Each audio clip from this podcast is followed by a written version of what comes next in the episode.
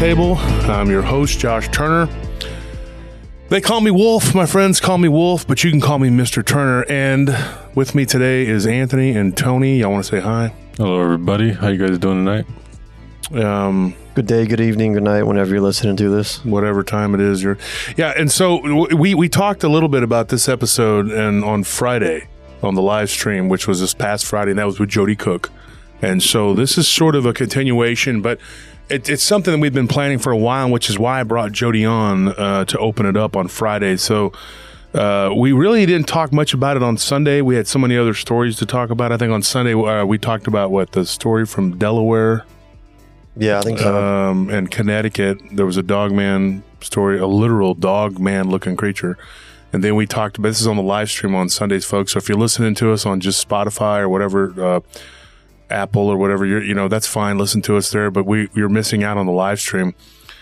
So we, we told a, a, a several encounters on that uh, Sunday show.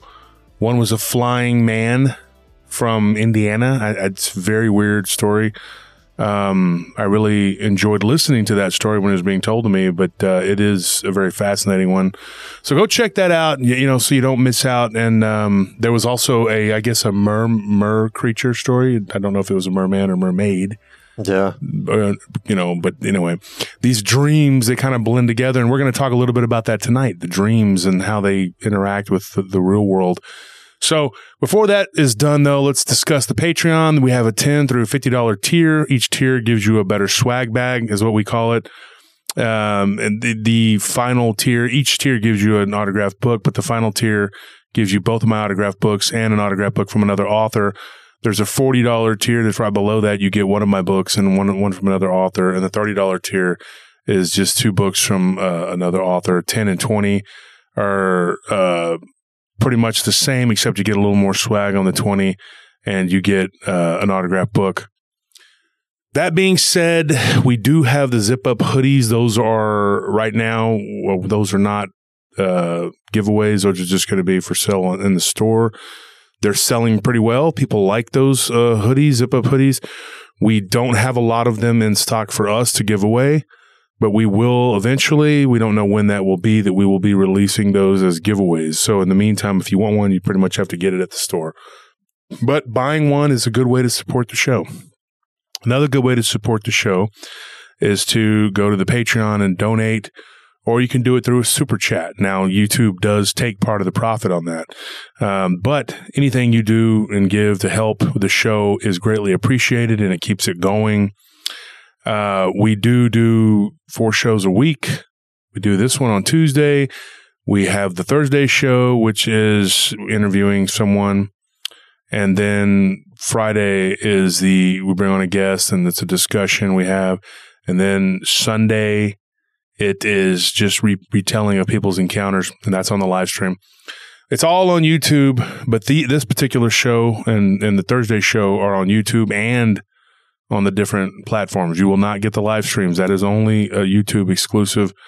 Um, soon to possibly be Rumble too. Yeah. We'll be on Rumble with those, so you'll have to go to Rumble or YouTube to get those.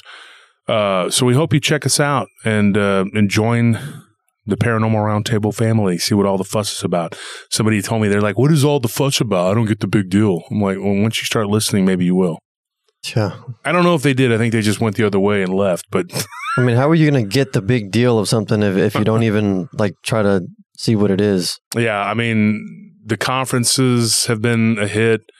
Uh, the books have been a hit. Uh, the shows have been a hit. I don't know what else. What do they want? What else? What are we missing here?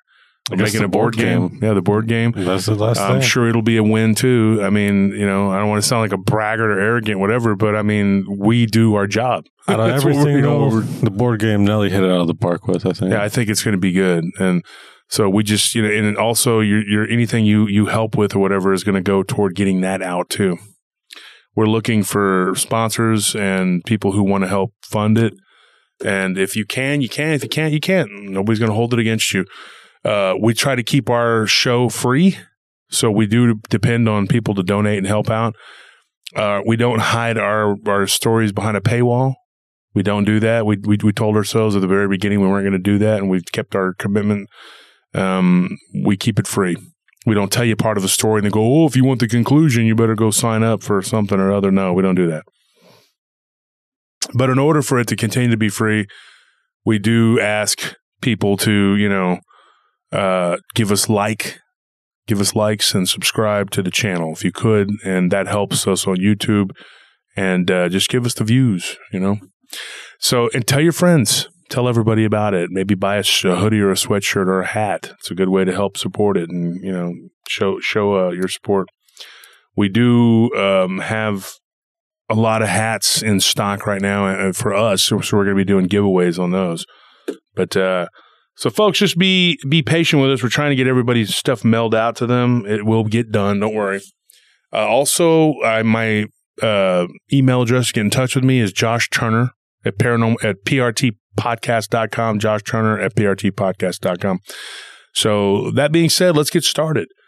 Um, like I said, when, you know what, what happened on Friday was Jody Cook came on. He's from the NADP.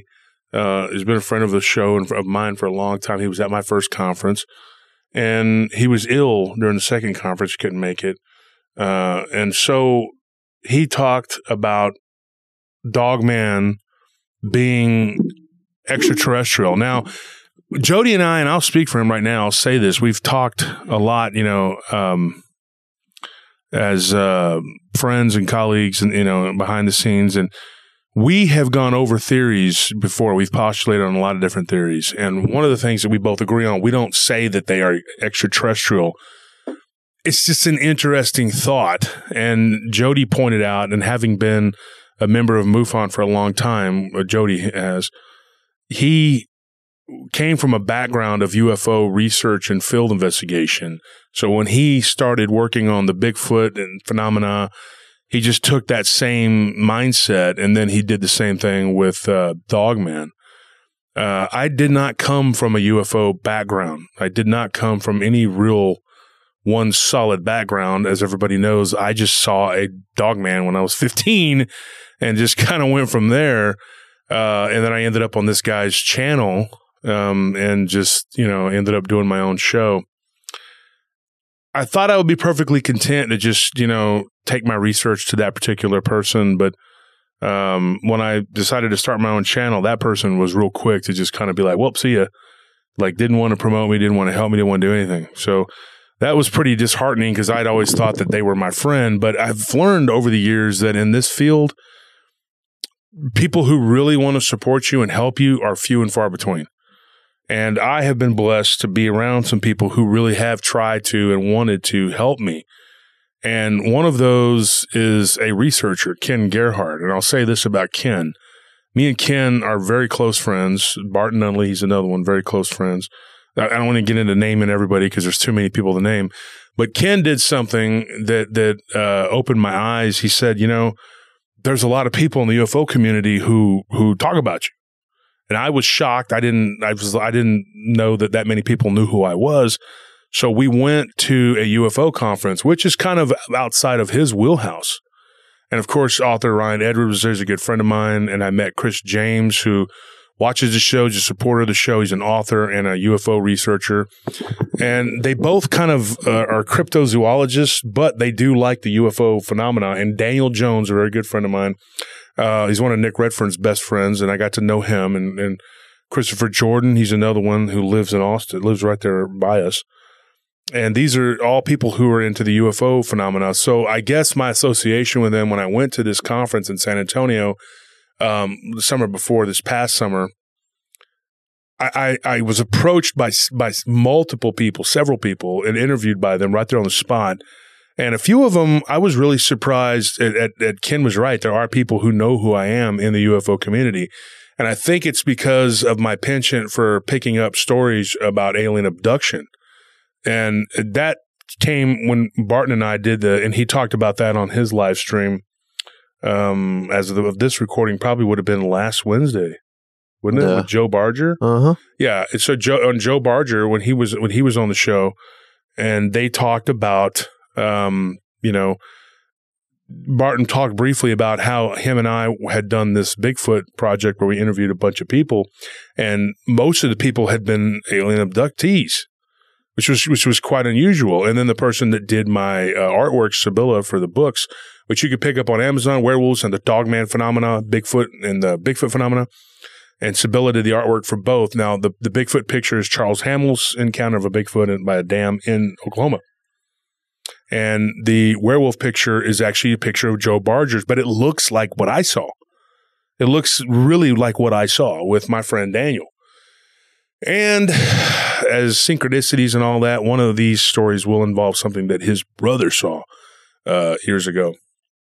But we're going to get to that in a minute. So I'm giving you this backstory here, so just be patient so you know where I'm coming from. Uh, I told Barton at that point, which was year before last, I said, you know, we need it. We need to, and it was right after we interviewed Jesus Payan, who is from Breaking Bad. Yeah. You know, he played Gonzo, and he's a really good friend of ours. And I said, you know, he was at our conference too. I said, we need to do a UAP project, unidentified aerial phenomena, or as I like to call it, unidentified alien presence. Um, I think it's important. So I approached several people in the UFO community, not the least of which was Bart, uh, James Bartley. And we went over the whole connection. We had a two hour conversation on the phone. He's from Australia about reptilians and dogmen and what the connection there is. Then I had a, a subsequent conversation with, with Nick Redfern, Christopher Jordan, Chris James on the show. Chris James. He came on and Daniel Jones. We all went over this and we talked about Dogman and UFOs. And even at our conference, we did a UAP panel. Now, I think that's important because I, there, there is a connection there. There is a connection between uh, these craft that we see, uh, that people see, these bl- glowing balls of light, uh, the inner earth, Dogman. It's all connected. So that's one of the things we're going to talk about tonight. And if we don't, we have so much material in this, it may spill over into next Tuesday too. It may just be next Tuesday.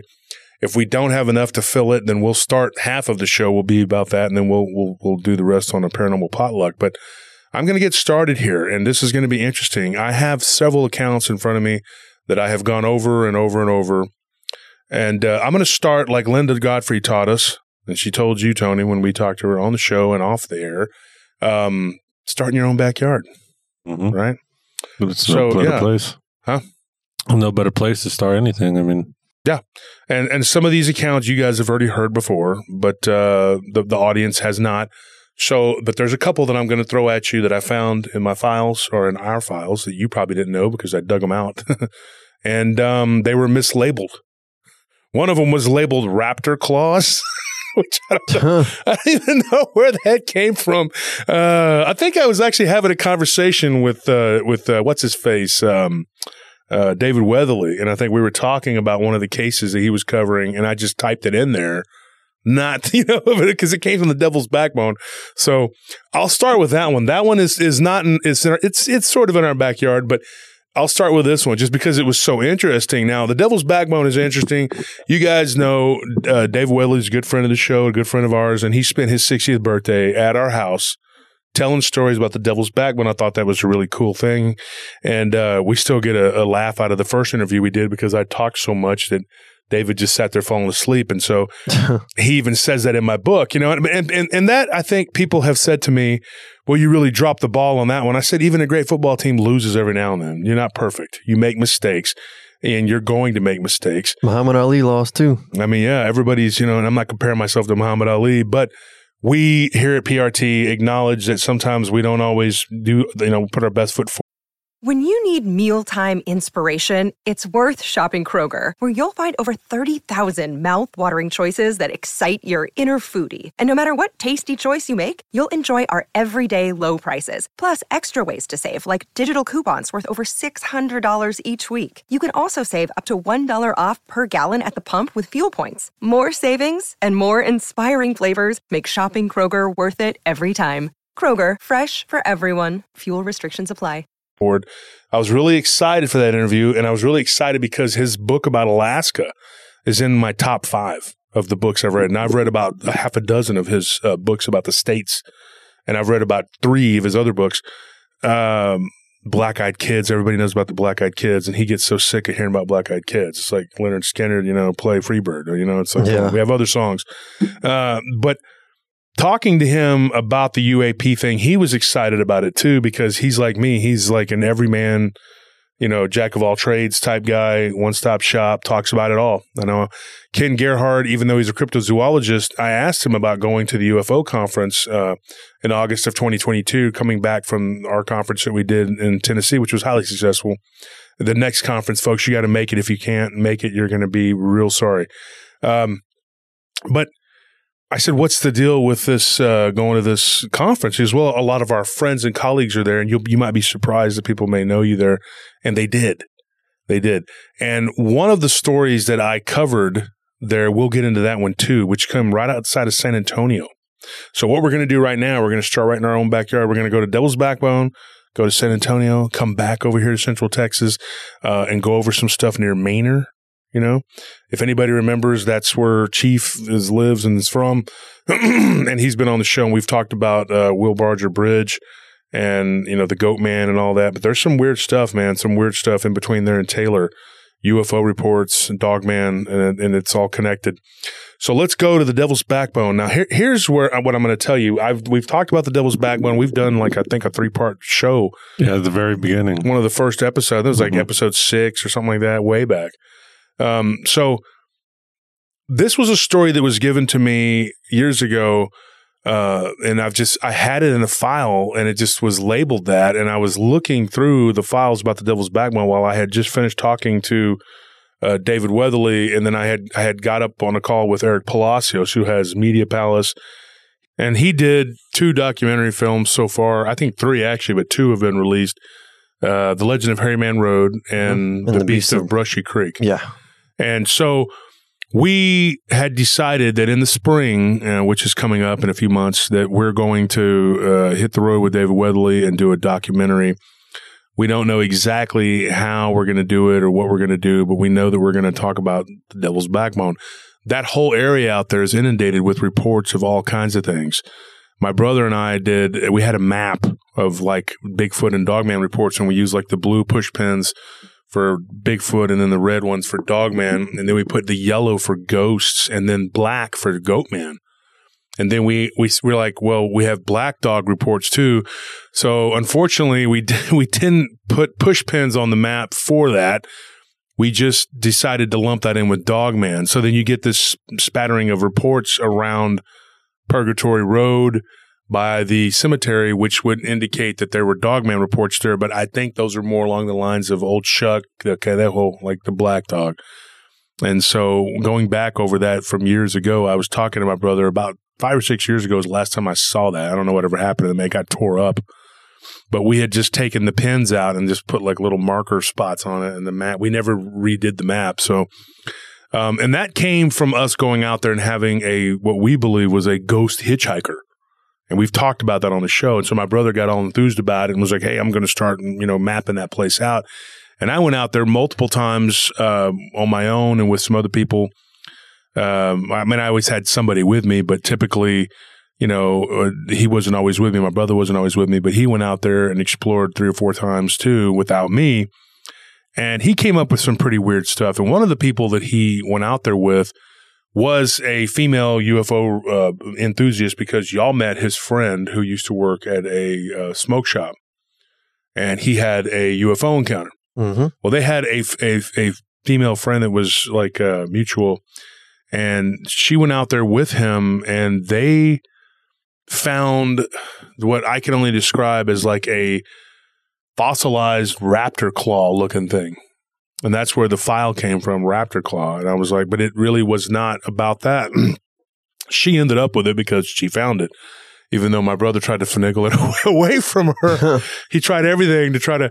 He even wanted me to trade one of my my expensive baseball cards for it, and I was like, "Dude, I'm not doing that. What do I get out of it? Nothing."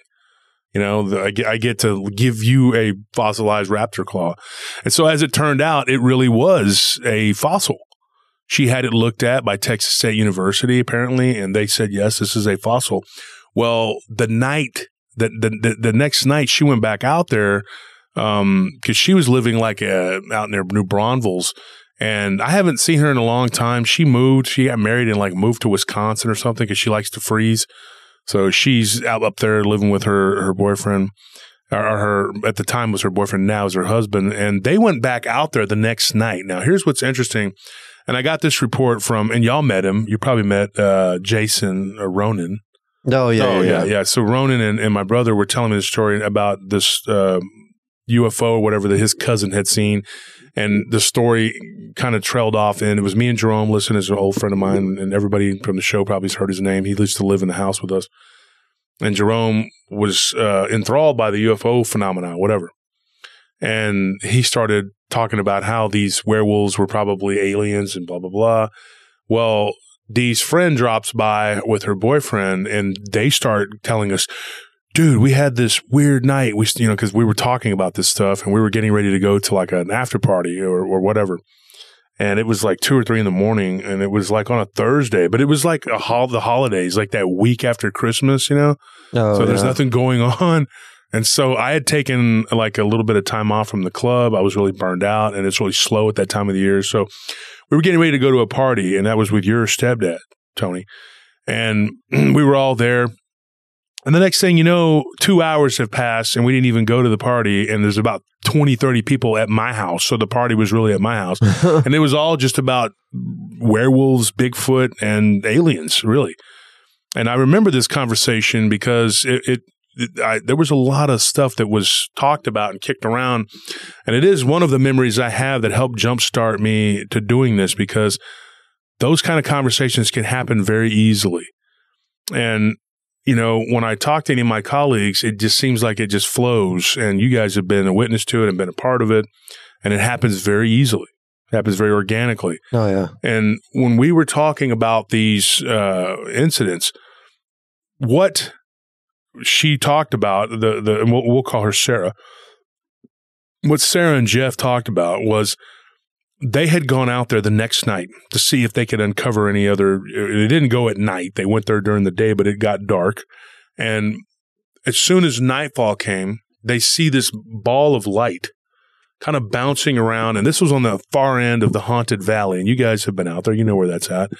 Mhm. And there was a very famous uh, case of of someone being supposedly possessed by the spirit of a wolf, and it was on like unsolved mysteries and stuff like that in the haunted valley.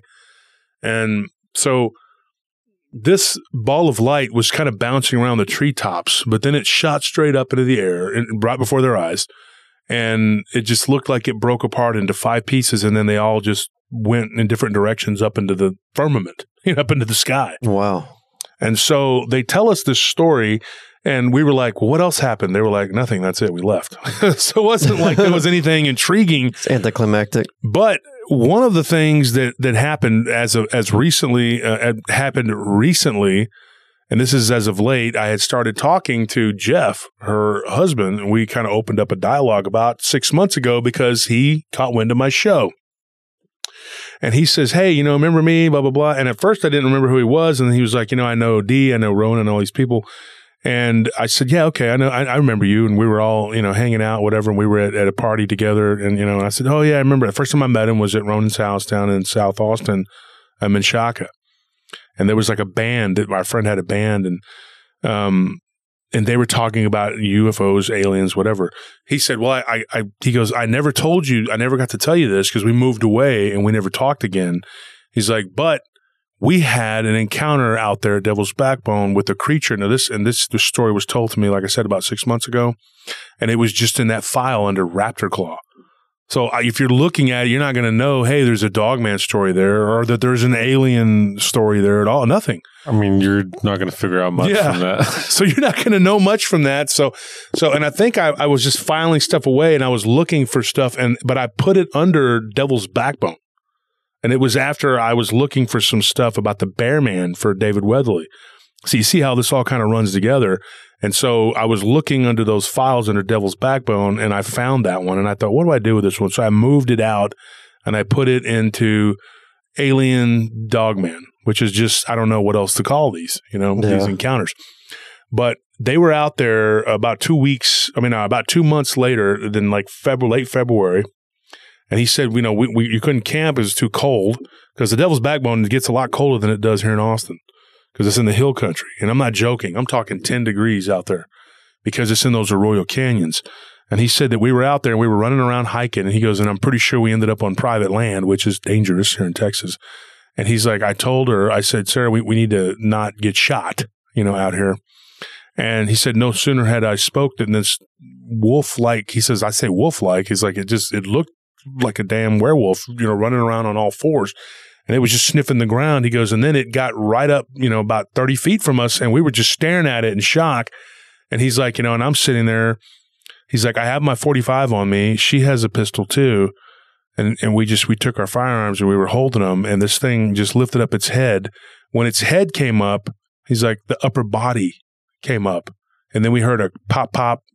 And that's very, you know, you know, Very common. yeah, very common. And and he says then it stands up. It's about six and a half feet tall. It's a rangy looking animal. It's not super muscular.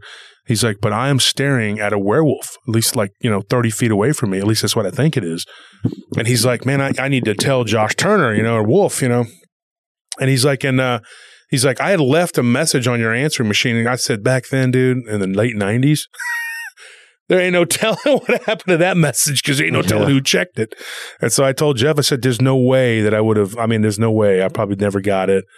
I was working all the time. I've always been a, a worker and I just didn't have time. And, and so I, you know, I told him, I said, well, we're talking now, you know, and this is back in like June or July. I think around my, actually July around my birthday. And, uh, he said, look, you know, we'll get in touch and we'll do a show together. And he's a very busy guy and he owns an insurance company and all this stuff. So it's not, doesn't, didn't have a lot of time, you know, or he did own an insurance company. And he said didn't have a lot of time and, and he was going to get back to me. And he talked about trying to make it to the conference, but he didn't. So what he said was this thing just kind of like sniffed the air, stared at him, kind of opened its mouth a couple times, you know, opened and closed its mouth, growled, and then was gone into the woods. And he tells Sarah, he's like, I think we just saw a freaking werewolf. And she was like, I think so. And this was literally al- almost the exact spot where they believe that the craft was, you know, when they saw it that day, because it was off in the distance, you know, and they said it was about 300 yards from where they were that day. They were at ground zero where that craft was. When they were going back to their vehicle, he goes, We get back to the Rover. That's his vehicle, he calls it, you know. He goes, We get back to the Range Rover. We're getting ready to leave. He's like, and we see this ball of light come down from the sky, same exact spot, and break apart into these little pieces, and then it goes down into the ground. And I said, the exact same spot. He said, the exact same spot. He goes, we had gone back multiple times, had never had that happen. He's like, and then I realized without even knowing it, he goes, when I started to go, I went home and I analyzed the whole situation. He said that it was literally another literally, but this is this is real, not the millennial way of saying literally, and it's not. I literally died. No, you did not, because you're talking to me. Uh, and so, no, this was real, literal. He said it had been exactly 60 days from the time that we had seen that craft. And it was also at the same time of night. So you ex- explain that. And then you see a dog man, you know, and I've been wanting to tell this story for a while, but I had, did not have the file. I had to go and find it. And, and it is also a weird synchronicity the way I found it. Just the, the way that I stumbled across it does, doesn't even make sense because I was looking for something in the devil's backbone and it, it wasn't really about aliens and dog man Now you may say, well, this is these balls, this light doesn't necessarily constitute UFOs, but wait a minute. Sarah and Jeff did a lot of research out there, as did this guy, Eric, that Scorpion used to work with. And they both have done re- had done research, amateur research. You know, I guess everybody's an amateur, but I mean, they're not. They don't even call themselves researchers. They're just curious people, and th- that's not their life. They're not cryptozoologists or ufologists, but they actually started to go out there quite frequently um, and, of course, Scorpion's uh, friend Eric lived out there, and they all claim to have seen UFOs at multiple different spots and on different occasions. In fact, Sarah and Jeff actually had a friend named Jay who claimed to have had a close encounter with grays, like a small troop of them, while he was deer hunting out in the Devil's Backbone. And he said that they were walking this, like, just he heard that there was brush something moving around and he just when they when it came out of the brush to his right he sees like seven of them walking along, just little tiny little dudes, probably no no taller than four foot, and they were just walking along, and one of them was holding like a stick looking thing, which he described as a metal wand, and it was the second guy, you know. And other than that, they were all just gray with the big eyes, you know. Um, they didn't even acknowledge him or look at him, and they just took off walking into the brush. Uh, about 10 minutes after that, he just sees this big uh, ball of light go up into the sky and then shoot off to the right, going, which would have been, he would have been facing the south, and it went off toward the west, and it was gone. It zigzagged up into the heavens. Now, that story, Jay, which I've never met him, he was friends with uh, my brother. My brother knew him. I had never met him up to that point. And I ended up meeting him and another guy named George at a, at a bar that my brother uh, used to work at part time that Arash used to own. And we were all there. And of course, y'all know Brian, he works with us. We were all there. We were talking, we were hanging out, and we started talking about aliens and, and abduction and things like that. And my brother mentioned that I had seen a werewolf like creature, but I had never seen a UFO. And at that point, I had never seen a UFO or aliens or anything like that. And other than that weird dream I had. And so I told him, I said, Yeah, I saw this werewolf looking creature. Well, this is where I met this guy named Keith. Okay. Now, Keith, not to be confused with someone we're going to talk about later in the show, Heath. Those are two different people. Keith was literally, my brother used to call him Keith Richards double because his name was Keith. And he did kind of look uh, kind of haggard. He was like a 56 year old guy who looked like he was 90 because he partied Yeah. like all the time. Pickled himself. Yeah, and he had a band downtown, and a lot of people know him. And he, he they would do like Rolling Stones cover, and people would always comment how he looked like Keith Richards, kind of like Keith Richards, you know. But he also kind of looked like Axl Rose, like when she turned into a grandma.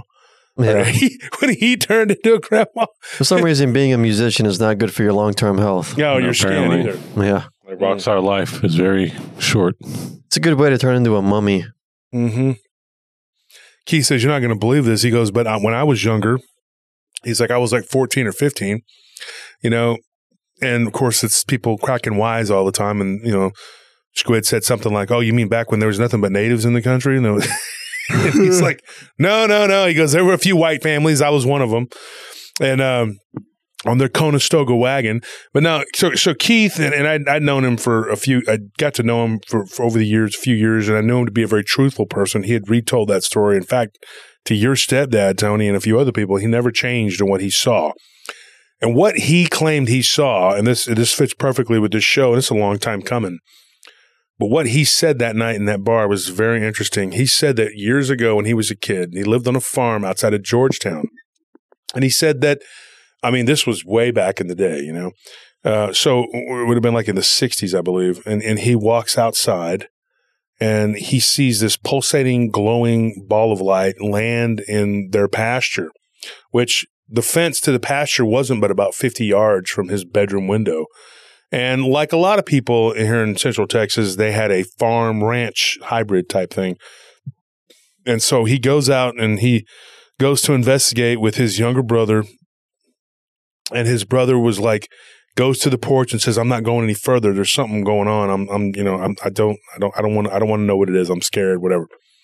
So he tells his brother, he calls his brother a sissy. His brother says, "I don't care what you call me. You're not going to goad me into going out there. Something's off about this, you know." And he's like, "It's right there. We can just go explore, see what it is." He said it was like a silver craft that was octagonal in shape and it had like red lights all around the outside of it. Like they were like positioned, you know, about three feet apart. And it was a very large craft, about 25 foot um, around. And he said that he hears this grunting noise coming from this maize field that was right next to the to the craft. And he said that there were some animals there, you know, some cows, and that they were all bunched up into one corner, mooing real loud. And he sees these two, what can only be described as dog headed entities.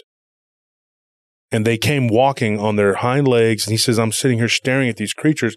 He's like, the only thing that keeps me from calling them werewolves is that they walked right up to this craft.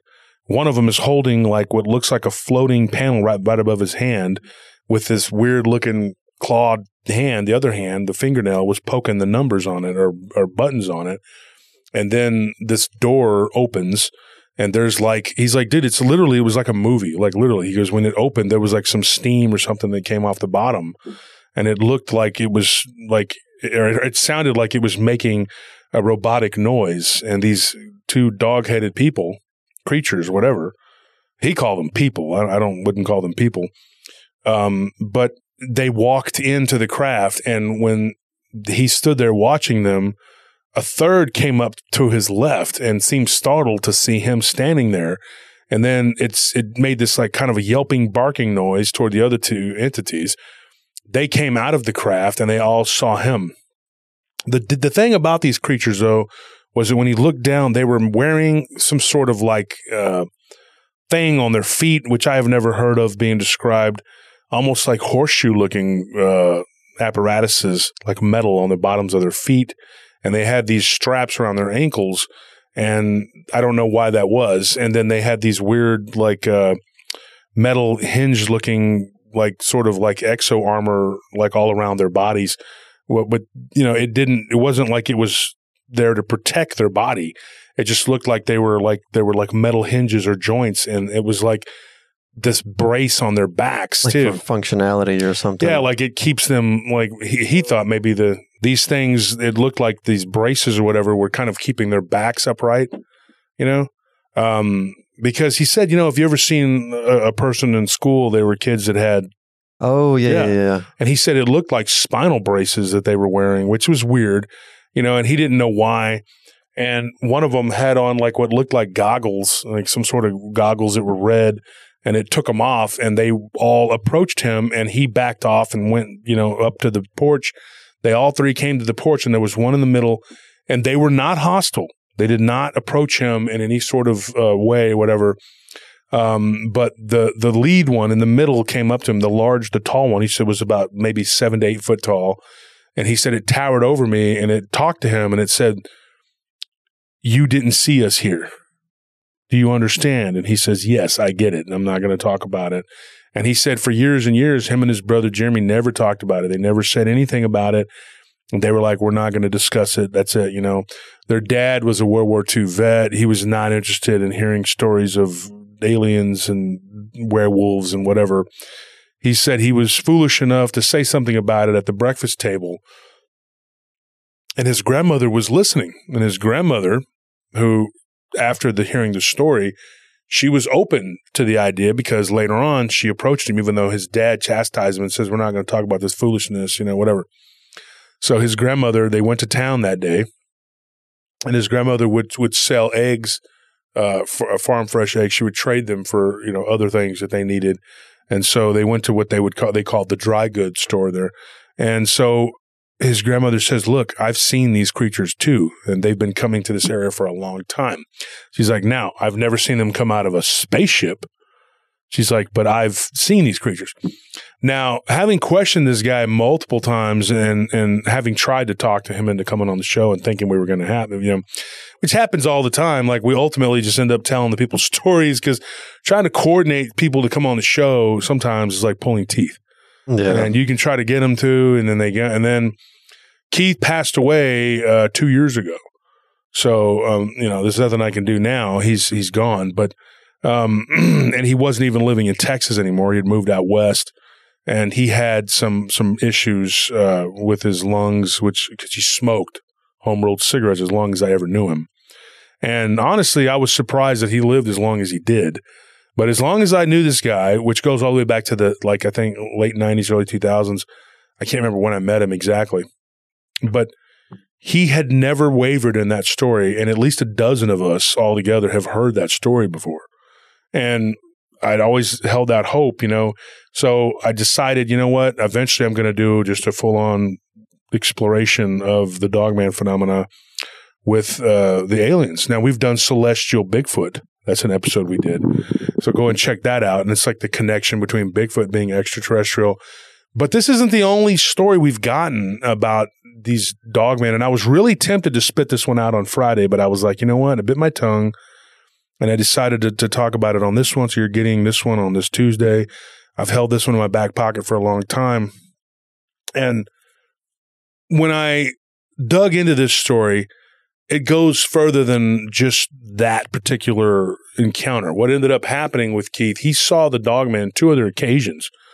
Um, oddly enough, he doesn't think that these are the same creatures. Like he, they weren't the exact same creatures, maybe from the same place, but they were, they moved differently. They didn't have the metal rods on their arms and legs and their weird horseshoe things on their feet. Um, they didn't come from a craft. They were just roaming around wild. One of them was when he was turkey hunting out near Bertram years ago. And I thought that was interesting because my dad's mother's family, their ancestral home is near Bertram. And he was out there. He said, I was turkey hunting. And I, and we, of course, covered an account. Uh, I think it was on DER or maybe on this show of a, guy named Rocky who had gone out there and actually had a really uh, scary uh, encounter with something. And so he, he, which was a dogman type creature, and he, he was out there hunting with his friend, and I don't remember what he said his friend's name was, but they see this thing crawling down backwards out of a tree. And he said there was something up in the tree and we couldn't make out what it was. And he thought it might have been a cougar because it made a, a, a, noise, like a hissing, roaring noise, you know how they make. And he said that whatever it was was up there and it, it this werewolf looking creature had it treed. And then it got down on all fours and it walked around and around the tree. And he said this was like back in 1978. And he's like, and I'm sitting there and I'm looking at this thing through, you know, the scope and I and he goes and I know that this thing is it, it you know it's got whatever that is treed and he goes it turns and it looks dead at me. He's like and I know it sees me it's right at dusk it's not even dark yet. He's like and this thing started to like just stare and then it got down and began to low crawl towards us. At that point we both ducked down and we just sat there praying that this thing wouldn't come at us. And he goes and I told my friend he goes I saw one of these when I was a kid I saw three of them and it looked just like that, but this thing was more feral looking. He believed that maybe from the same species, but not the same creatures. The, the, the, the, third and final time he saw it was in 1996 and he was driving back from a concert with his wife from Waco and they were coming down 35 and they had just gone uh, on they had just gotten on the on ramp of 35 right outside of Waco. They had stopped at a gas station and there was a vehicle that was going way too fast and almost hit them. And then there was another vehicle that was behind them that was going really, really fast. And then right in between that, those two vehicles, this creature darts out in front of everybody and then literally jumps over the top of their car and then goes off the road onto the frontage road and then into the woods. And he was like, what the heck? And it was, he goes, these cars were going super fast. I mean, really fast, you know, and they were like, like, like they were playing games or something, you know? Yeah. And he's like, and I said, how fast? He goes, probably 80 miles an hour. He said, so this creature that managed to run in between these cars and then jump over the hood of ours and then go out into the woods. And he said that those cars didn't even slow down or stop. They just kept going and nobody even like was, didn't seem, you know, like, like nobody they even noticed? saw it like they didn't even see it. So that made me question him and ask him. I said, Keith, do you think that this could have been, I don't know, like maybe, you know, like you having encountered those creatures when you were a child? Do you think maybe that it lent it lent to you seeing these creatures? Like maybe other people would not have seen them if they hadn't had those encounters? And he believes wholeheartedly, of course, because of what he saw, that their origin is extraterrestrial. So I asked him about that, you know, one night when we were at downtown and he was in our bar and I said, "What do you what are your thoughts on this on these creatures being, you know, from another planet as opposed to inner earth?" And he goes, "Oh no, I think that they're from another planet." He's like, "If they're from inner earth, they're still they're piloting spaceships because I know what I saw when I was a kid." And I asked him many times, you know, over the years, you know, because we compared notes, if he what he thought about my encounter, and I told him the legends and the stories or whatever the origins. But he was convinced because of what happened to him when he was a, a, a young boy that these things were they were from space, you know. No, I asked him this too. I said, "Do you think that they, their craft can bend space and time, you know, to come from another star system or whatever it is that you think, you know?" And he's like, "He's like, I don't know, but I do know this He's like the the first three that I ever saw um, were from a craft, And he's like, because I saw them go in and out of it. And he never changed his story. And I even tried to trip him up a couple times, and he never changed his story. And he also was very adamant that what I saw was the same thing, the same species. And he believes that Central Texas is inundated with these uh, strange craft. And then whenever he sees a UFO, he he believes that it's uh, there's a chance that it could be inhabited by creatures that look like werewolves. Now, I talked to him about other species of aliens, and he believes yes that there are other species he, he, you know, one of the things we talked about too on the show, we we do have people who get abducted, and they'll see these like dogman looking creatures kind of lurking in the background, but they're never really the abductors. Like you don't really hear about the dog man going into people's houses and grabbing them, or or taking them aboard a craft, or like, hey, come on, you know, we're going for a ride. You know, that just doesn't happen. Seem more Um, like enforcers. Yeah, they're kind of like enforcers, and so um, I asked him about that, and he he doesn't think that they're evil, like he or he didn't. Um, now, once he moved out west, he did encounter um, a person that lived on a reservation, and that told him, "No, these things are not cool. They're not aliens. They're skinwalkers. They're people that can transform, whatever, and they're tricking you." Uh, he delved into that quite a bit, but he just with that particular friend, he agreed to disagree. And I believe the last time I saw him was probably, man, it's probably been a decade and I saw him in person. And he just happened to be uh, at Arash's club, you know, whatever. And we talked and we, you know, we, and of course I asked him about his encounter in front of some people and he didn't miss a beat. He talked about those encounters like he had. He did have a really interesting dream where he really believes it's a dream, but we'll let you be the judge because as we know here at Paranormal Roundtable, dreams can mean a lot more than just what you think, like, oh, it's just a dream. Uh, the dream involved like him actually talking to and and basically having conversations with these little brown dwarf looking creatures and they ended up walking outside going toward a ball of light that looked like an egg and then one of these dogman creatures that he had met once before, you know, it was one of the three, not the, the main one, but a smaller one, who he believed was a female. And it came to him and it, and it addressed him by his name and said that she remembered him way back, you know, whenever. And he woke up and it was just like, whoa. And his girlfriend at the time, um, who became his wife, who died tragically. And, and I think it really adversely affected him. Um, but he was having a recurring dream also of this being that was coming to him and had given him some knowledge about the girl that he was with and that she was going to die and told him that she was going to pass away in a car accident. Didn't give him the exact date, you know, nothing like that, but said in the next two years, right before it happened. So that gave him a lot of, you know, uh, anxiety and he was having these weird dreams. And around that time is when he was having the dream of these two brown dwarf looking creatures. And it, it kind of was reminiscent of what Whitley Strieber talks about in his book Communion. And I, I know people who know Whitley. I, I don't know him personally, but I know people who know him. And of course, you know, he, he was a good friend of Art Bell's and very famous case, you know, of him talking to these creatures. And it, it wasn't lost on me that he had dreamed about them. And when I had mentioned that about the book Communion, he was like, Yeah, I read like the first chapter and I couldn't really. So I, I knew he wasn't getting that from that book. This is something that really happened to him. Um, but he always just took it as a dream. And I was sitting there telling him one day when we were talking to him, with me and my brother with D, and we were like, D was like, Well, yeah, but dreams oftentimes mean more than, you know, whatever. But he didn't think it was. He just thinks it was uh, a hyper anxiety, you know, because he had this girlfriend. And sure enough, she did pass away. Um, the following winter, uh, she was coming home uh, from her parents and she fell asleep and she got into a head on collision. And that being that looked sort of like an angel to him, it was like a blonde haired being, about eight, nine foot tall, um, was showing up in his dream and just telling him that, you know, and he also attributes that to because of what of his first encounter with those three beings. Now, here's what is what happened to his brother. His brother moved into a house, or I'm sorry, an apartment, and he began to have visions and dreams when he was like in his late teens, early 20s. And he went through a massive amount of therapy because of what he saw.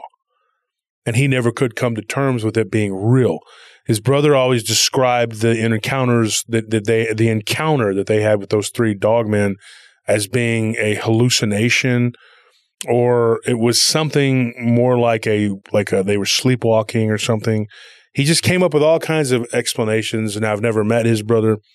But from what he told me, his brother was very hard headed about it, did not and refused to accept that this could be, you know, what it was, which was an encounter with three beings that were dog headed from a spaceship.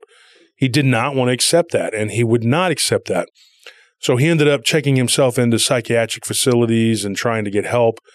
But he had an ability that came from that encounter, which I think is what happened. I don't know if Keith would agree but he thinks that his brother had gained a, uh, an ability like he did. Um, or I think his, I'm sorry, I think his brother gained an ability like he did, which is what we call second sight. And his brother was able to see this uh, spirit that lived in this apartment where he had moved into because the, there was a spirit there that had been murdered. I say spirit because it was, that's what we are. We're spirits, but its physical body was taken from it.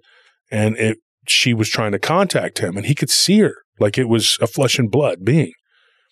So one night she appears to him at the foot of his bed, and standing next to her was this oversized, black, shaggy, wolf like creature on all fours that kind of bent itself back upwards, sat on its hind legs, and it had arms, and it crossed them over its over its knee, kind of like it was taking a knee, you know, like Yeah. and he's like he sits up and and so he sees it and she's talking to him trying to get his attention but what really got his attention was this wolf-like creature which jeremy described as being the spinning image of one of those beings that he refused to believe of course there again he was in complete denial and and and his mind was just utterly not going to accept it and of course he tells keith no this is just a dream it's just a dream and if you keep telling yourself something enough, I guess you believe it. So at that point, I don't know what else may have happened to, or didn't happen to him. That's all I know about what happened to him. I am of the opinion that more went on. There had to have been more. That's just what Keith told all of us um, on various occasions about his brother having this. We sat there in my house um, having a big powwow and talking about all this one night.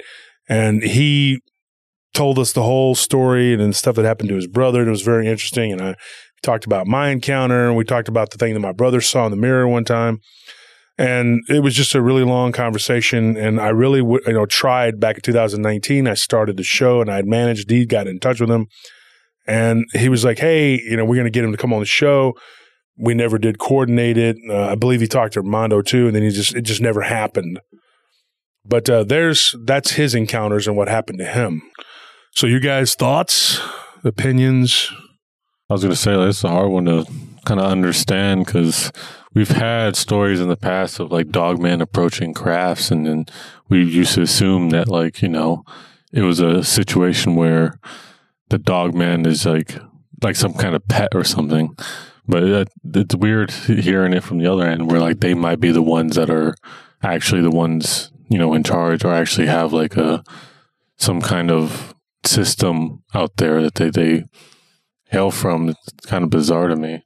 And the fact that he kept having repeat encounters like that, you know, Could be because he was able to see them. yeah. You know, like what if that was just like a spiritual creature that ran between the cars? Yeah, what if that was? Like, I was thinking, like, what if that was like the inner workings, like from behind of like how how they do some of the things they do, and he just like has a way to. He just was able to encounter that, and it might be like you know they are the same ones as the ones we see. It's just like that. That was like some of the technology that you know we normally don't witness, or like that they try to like st- stray from that on this planet. Like this, if we pretend that this is like some kind of prison planet and they don't have any of that technology or anything that they you know have in their own system here and they try their best to keep it just bare you know suddenly encountering that kind of stuff this is just bizarre and it makes me like really sit there and think like okay what exactly are these things and like th- th- is this is it the same case with these bigfoot do they also have you know, certain ones that are in a craft and like, you know, have like some kind of system out there as well that they hail from. And, same goes for these rakes. Is like, are they actually from the inner earth? And is it possible for, you know, a lot of these creatures, like, w- is it possible for any of them to hail from earth? Your thoughts? Well, when it comes to these uh, space werewolves, whatever they were, um, I'm really intrigued because it it presents the idea that these cryptids are a, a specific species, but a species that kind of run a spectrum of mental and technological advancement. And if we compare them to the human species, you know, we have human beings who, who are astrophysicists, and then on our same planet and within our same species, we have human beings who are primitive tribal hunter gatherers still deep in the wilderness of South Af- uh, South America and, and African countries. So the fact that like some of these encounters are like feral werewolf type creatures, and then this guy's encounter is is like an advanced race of these same similar creatures, the same thing. It presents a lot of questions and the fact that he was able to see to see them afterwards when seemingly no one else could when he was driving down the highway that reminds me of of an idea or like a theory that i read that the reality we perceive is that which we're conditioned to believe is true. So we don't see with our eyes we see with our mind. The eyes just intake visual information and it's up to the brain to turn that into an image. But but the image that the brain creates from that visual information is highly dependent on what we're conditioned to believe is real is reality. So the fact that he saw these things when he was a kid probably conditioned his mind to know like this is a part of our reality when most people never would have ever seen that. And so that's probably why he could see it later on. Well, I mean, yeah, it speaks to some I've said before that maybe, you know, it's not them doing anything to, to make themselves be seen more. It might just be that when you encounter one, that awakens something inside you where you're like, okay, I can see these things now because it's it's it's like, you know, let there be light one day. It's like suddenly being blind and someone giving you those glasses that let you see color or whatever. Yeah, because I think that we all live in an agreed upon reality, Mhm. and and for the most part, we all perceive it the same way. But every now and then, well, something will slip through the cracks that people are not supposed to are not supposed to see because it's not part of the collective of the collectively agreed upon reality, or like a part of the collective consciousness, I guess. And there are things that you know, like these like these werewolves that are not supposed to be seen. They're not we're not supposed to be agreeing that these are real. I think that they're still there. Like all these things that people see, paranormal, cryptid phenomena, I think that they're always there. Like they're still there, but that we're just not supposed to see them. But but the more but the more people share their encounters, the more people come forward and publicly say that this is what they saw, this is what they encountered, the more perceivable it starts to be for the average person because you're putting that information out there into the collective consciousness and changing the agreed upon reality. That might be why more people are having uh, encounters have been going up. Well, and then the first story that we, we talked about, you know, was with Sarah and Jeff. Like they saw what looked like a werewolf. I mean, but it wasn't, you know, doing anything remotely alien like, or it wasn't like there was, yeah, it was just kind of existing. but there, but there was this, I mean, that weird ball that, that came out of the sky. And well, I don't want to say it was a ball because I believe they described it as cylindrical, but it came down and then it shot into five different pieces and it did it twice, 60 days apart, exact same time. It it makes sense if you know going by the, the later stories for the former to make sense because if you did have you know just random feral dog dogmen running around and then you have these higher species they're obviously going to come and check in on these these just feral ones make sure that things are not going crazy so Maybe maybe they left them here. that's what I'm saying. Like they would they would have some contact. They may not be like, you know, like best friends, or they may not come and you know uh, help them out at all, but they would at least come and check them out. And that kind of seems like a surveillance thing to me. The way it zooms around and it just bursts apart like that and goes in five different directions Mm-hmm. is like it was scanning the area. So I mean that that's if I had to take I a don't think guess, of it like that.